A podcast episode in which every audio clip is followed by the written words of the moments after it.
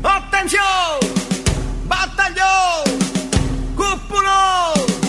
E asciutopazzo padrone! Psicoradio! La radio della mente. In collaborazione con Arte Salute Onlus e Dipartimento di Salute Mentale di Bologna.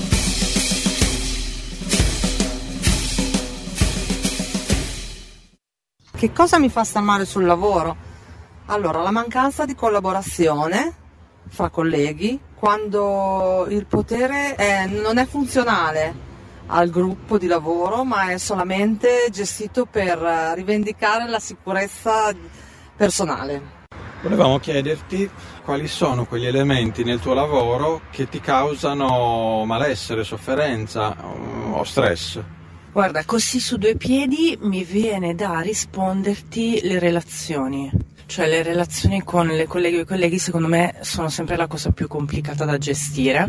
E personalmente la cosa che mi genera più stress, più affaticamento, soprattutto quando si creano delle situazioni conflittuali e magari tu devi portare a casa un lavoro e, come dire, l'incomprensione o l'incapacità da una parte e dall'altra eh, di lavorare in gruppo non ti aiuta in questo.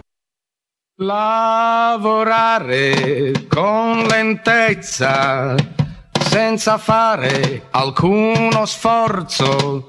Chi è veloce si fa male e finisce in ospedale. In ospedale non c'è posto e si può morire presto. Lavorare con lentezza, senza fare alcuno sforzo. Come avrete capito, anche questa settimana parliamo di lavoro.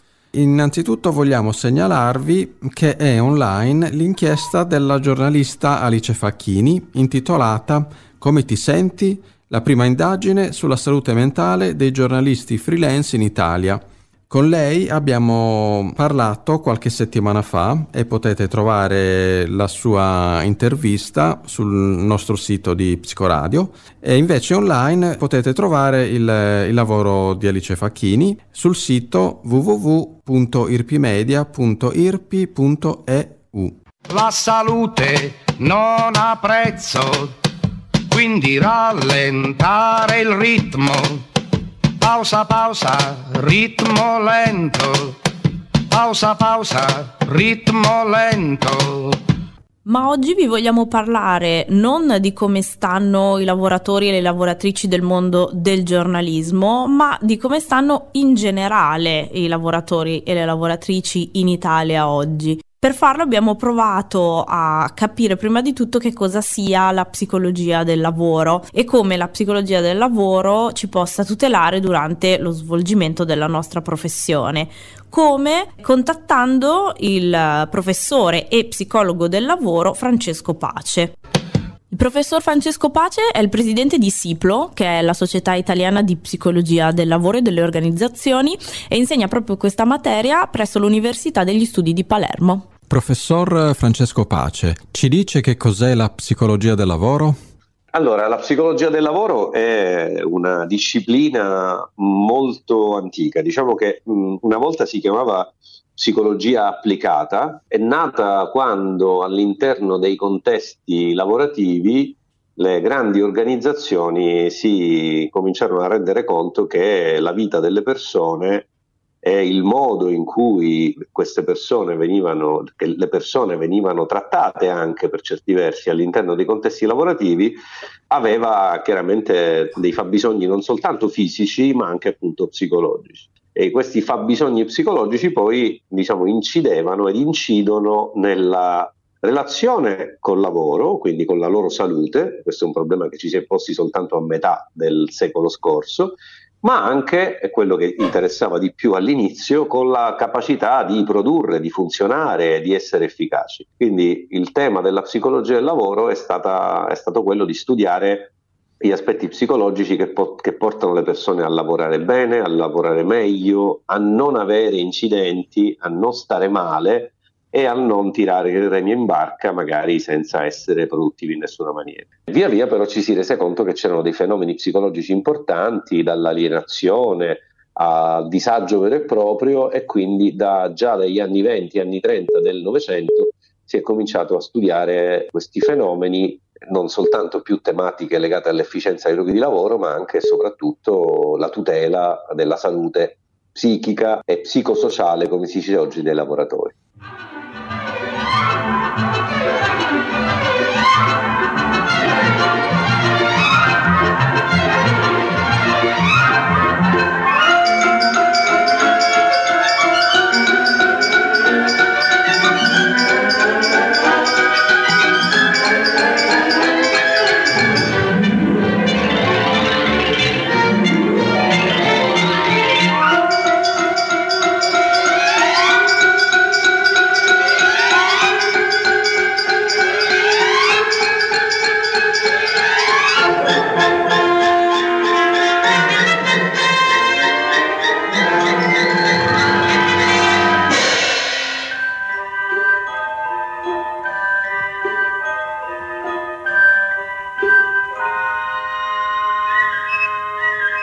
In questo momento, quali sono i problemi più diffusi in questo ambito?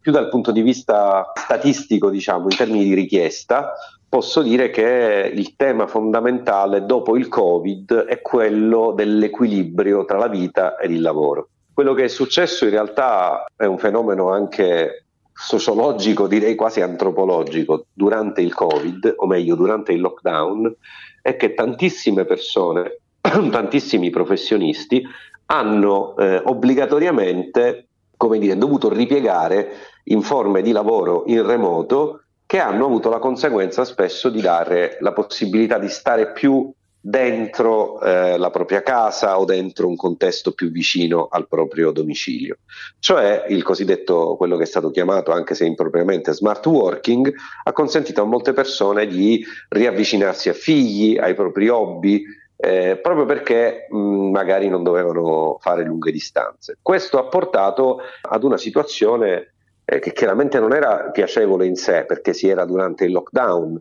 però ad un lungo periodo al termine del quale molte persone si sono interrogate davvero su quanto valesse la pena ritornare a fare quello che stavano face- facendo prima. Eh, anche il periodo di lockdown, che tutti ricorderemo come un periodo nel quale comunque i primissimi giorni della chiusura ci si interrogava sul fatto se, se avremmo eh, avuto la possibilità di tornare a vivere così come vivevamo prima, ci ha messo di fronte anche ad una paura esistenziale che ha spinto molti di fatto a dare delle dimissioni eh, al termine di questo periodo, proprio perché erano insoddisfatti del lavoro che facevano prima o perché non gli si consentiva di avere appunto una maggiore flessibilità. Questo porta anche ad un tema che era già abbastanza ampio prima del lockdown, ampiamente trattato, appunto della work-life balance, cioè di quanto sia giusto mantenere eh, un equilibrio tra le esigenze del lavoro e quelle della propria vita, non soltanto della famiglia, anche dei propri hobby e così via. Quindi tutte le organizzazioni, quelle soprattutto che chiedono ai professionisti di essere coinvolti emotivamente con, con gli obiettivi, si domandano che cosa possono fare per fare in modo che eh, le persone stiano più, siano più contente nella relazione col proprio lavoro. E questo significa organizzare dei benefit, per esempio rendere più flessibile il lavoro, rivedere come hanno fatto alcune, c'è una grande banca italiana per esempio che ha ridotto l'orario settimanale a quattro giornate lavorative per consentire alle persone di avere maggiore flessibilità. Quindi il tema direi più emergente è quello di Eh, ripensare al lavoro nell'ottica di una maggiore flessibilità richiesta dalle persone. Se non, se non erro, è uscito circa il fenomeno di cui parlava, è uscito anche questo libro di, se non sbaglio si chiama Francesca Coin, eh, intitolato proprio Le grandi dimissioni, sì. eh, proprio relativo a, a ciò di cui parlava prima. Vorrei svegliarmi più tardi al mattino, cambiare vita, baciarti nel grano in Sud America. Se ne va, questa sera mi nascondo, mentre i miei pensieri vanno per il mondo. Ma io, ma io lavoro,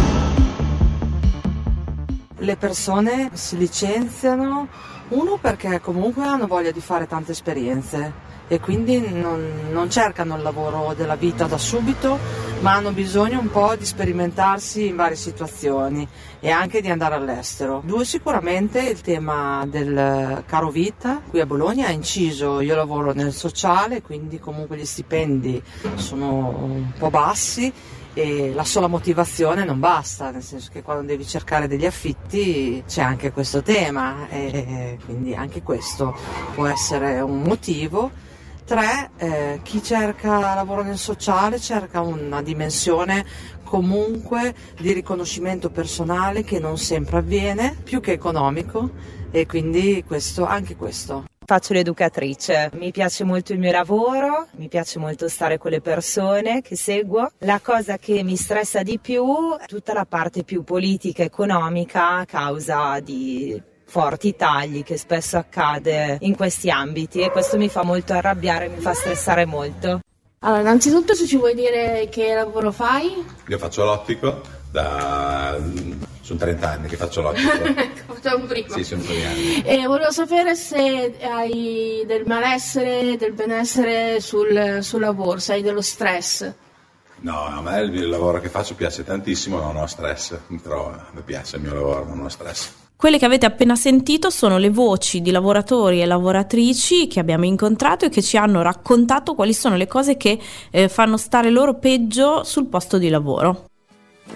Non più ottico ma spacciatore di lenti per improvvisare occhi contenti, perché le pupille abituate a copiare inventino i mondi sui quali guardare. Seguite con me questi occhi sognare, fuggire dall'orbita e non voler ritornare. Io volevo chiedere quali sono le categorie di lavoratori più sofferenti. Sì, diciamo che le categorie più sofferenti di lavoratori sono quelle che sono più esposte ai rischi psicosociali. Cioè, cosa intendo? In realtà nessun lavoro in sé è esente da un contatto con la sofferenza e ciascun lavoro ha quelle che vengono chiamate delle richieste lavorative. Cioè, ci sono degli aspetti di ciascun lavoro che hanno un loro grado di, di pesantezza. Per intenderci, il lavoratore, per esempio, che deve fare turni notturni, eh, al di là di quello che, sta, che farà durante il turno notturno, spesso ha delle problematiche legate al, al ciclo sonno-veglia, alla possibilità di avere eh, più tempo libero per se stesso, magari durante alcune giornate, o non poter staccare.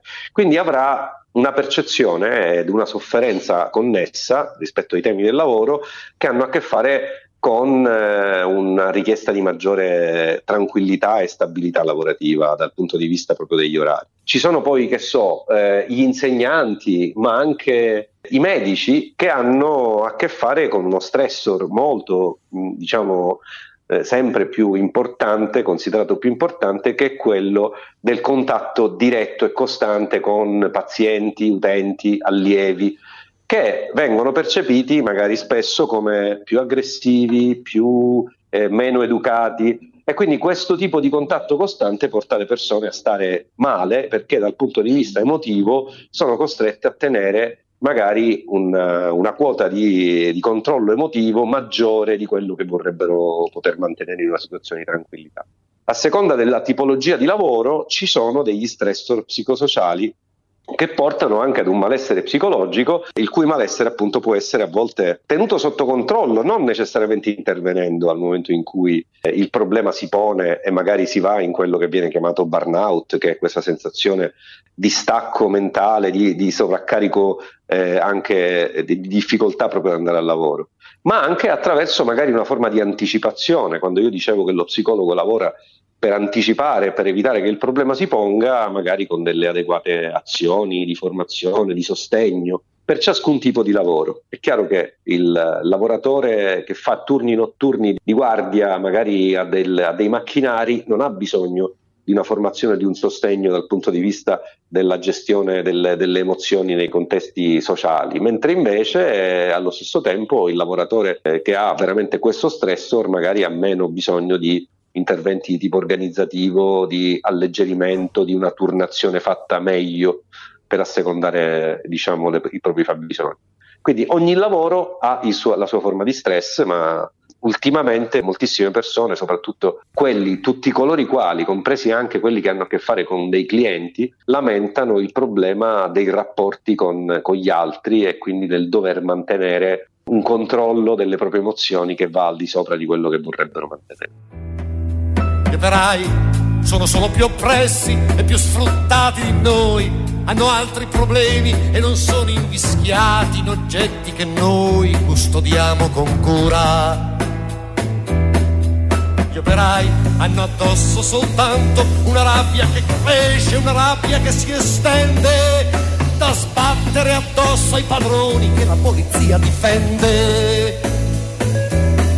Gli operai hanno ancora una forza per non farsi fregare dalla gente per bene, che con tante parole, con tante promesse li frena, li tiene. Gli operai, gli operai hanno addosso una forza tremenda che può rovesciare questo mondo di merda che noi alimentiamo e non si ferma mai. Gli operai, gli operai, gli operai, gli operai.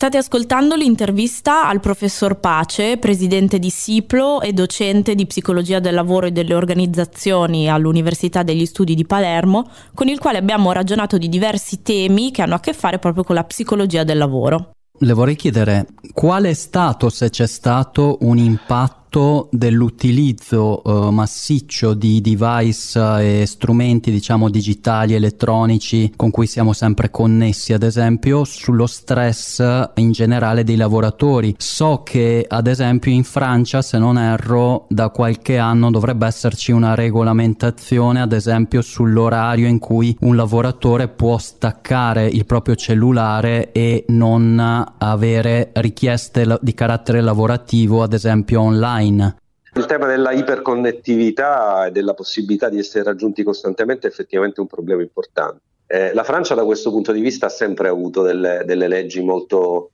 eh, anche molto restrittive, se vogliamo, anche se in realtà non, non è proprio una legge, è più un, eh, sono degli accordi sindacali che poi spingono le grandi aziende, per esempio, a chiedere di non, eh, cioè a vietare, più come regola che non come vero e proprio divieto, a vietare di mandare delle mail a partire dal pranzo del, del venerdì, facendo in modo che il sistema operativo facesse affacciare qualsiasi forma di richiesta che non fosse urgente al lunedì successivo. Questa grande raggiungibilità spesso spinge le persone a sentirsi, a volte anche senza un obbligo specifico, a sentirsi in dovere di dare un'occhiata alla proprio, al proprio device, al proprio telefono, al proprio computer, magari il sabato, a volte anche la domenica, creando delle situazioni di non stacco. Ecco, quello stacco che è necessario tipicamente per qualsiasi lavoratore e che, diciamo, dal punto di vista del, da questa parte del mondo ha a che fare con il tema del weekend e della domenica, è effettivamente un qualche cosa che dal punto di vista proprio scientifico è riconosciuto come utile per fare in modo che poi non si abbiano queste sensazioni di, eh, di iperstress, proprio di, la sensazione di essere costantemente inseguito dal lavoro. Quindi effettivamente la, l'aumento della, della connessione tecnologica ha dei vantaggi indubbi, ma allo stesso tempo dal punto di vista umano porta de, delle problematiche. Il suggerimento di patti interni all'interno dell'organizzazione sull'evitare eh, abusi di questo genere può diventare una delle cose che gli psicologi del lavoro suggeriscono, ascoltati i lavoratori, i quali spesso magari identificano questo come un problema fondamentale in quell'organizzazione. Non c'è una soluzione che è valida per tutte le organizzazioni, perché ogni organizzazione spesso si, do- si dota di regole anche culturali interne, a volte non dette, che non le fanno inciampare in problemi di questo genere. Quindi tipicamente lo psicologo del lavoro interviene ascoltando, osservando e verificando e propone soluzioni che vadano ad equilibrare quelle eccessive richieste, in questo caso per esempio suggerendo di fare un patto per il quale non ci si manda mail nel fine settimana. Ma alla fine settimana il riposo ci fa bene. Noi andremo senza pensieri dagli amici a Moncalieri.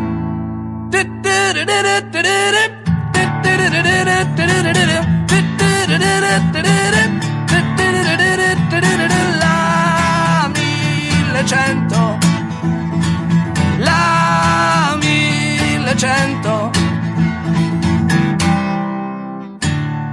Sappiamo che ci sono delle norme che regolano, per esempio, il benessere fisico dei lavoratori, eh, ad esempio dando indicazioni sul tipo di sedia da usare per chi lavora in ufficio, l'altezza della scrivania, l'inclinazione dello schienale della sedia, anche la luminosità del, dello schermo del computer che deve essere dentro determinati parametri, tutto volto a tutelare appunto il benessere fisico del, del lavoratore. Le chiedo, esistono norme simili per il benessere psicologico?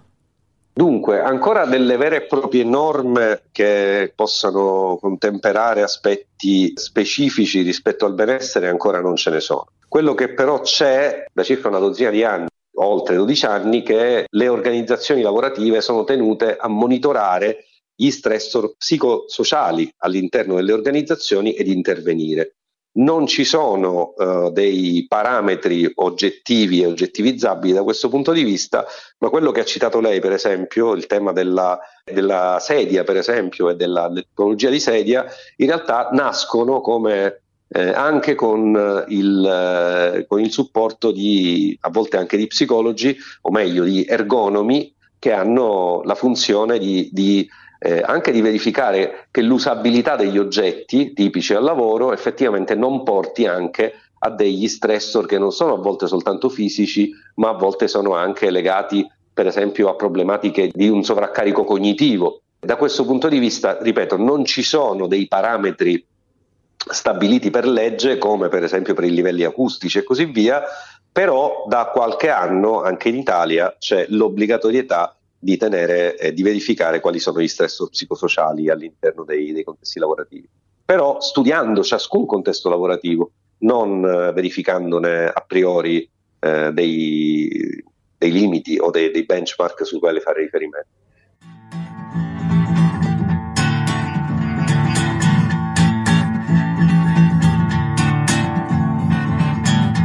Hai lasciato la catena, bicchiere di vino buono ti ridà tutto il calore, trovi la tua donna, fai l'amore, sei già pronto per partire, spegni tutte le luci di casa, metti il tuo abito migliore e pulito, lascia al gatto la carne per tre giorni e insieme a una Torino abbandonata trovi la tua macchina bruciata. La millecento,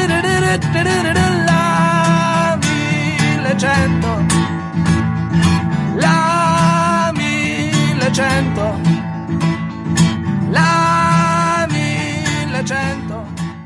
Ci sono degli sportelli a cui il lavoratore si può rivolgere?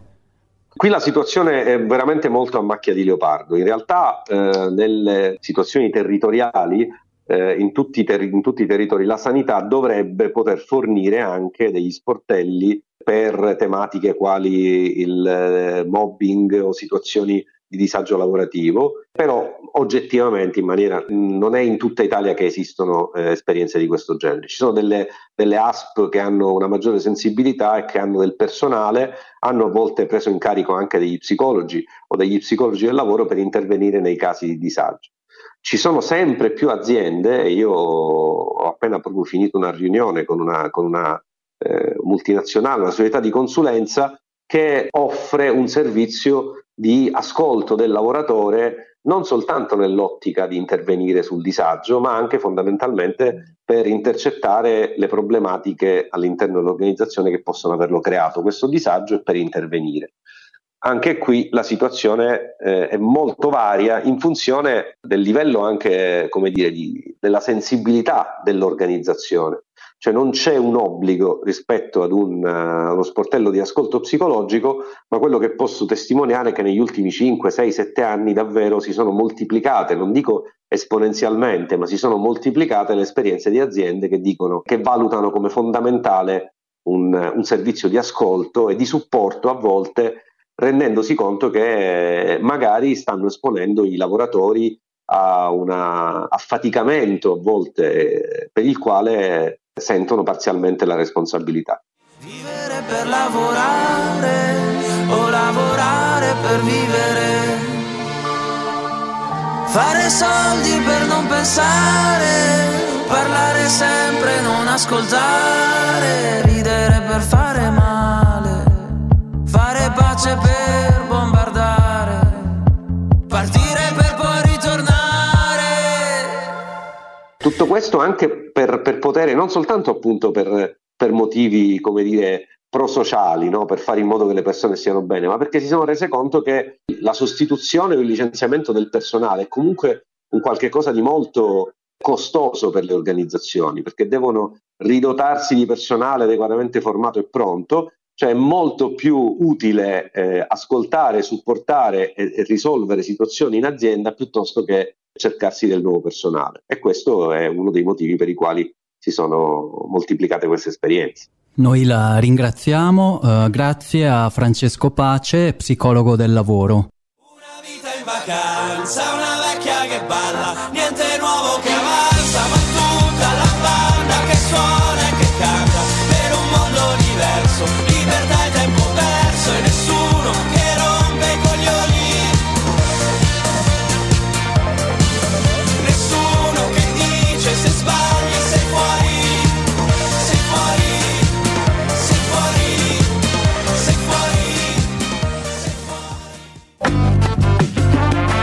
sei fuori, sei fuori. Psicoradio.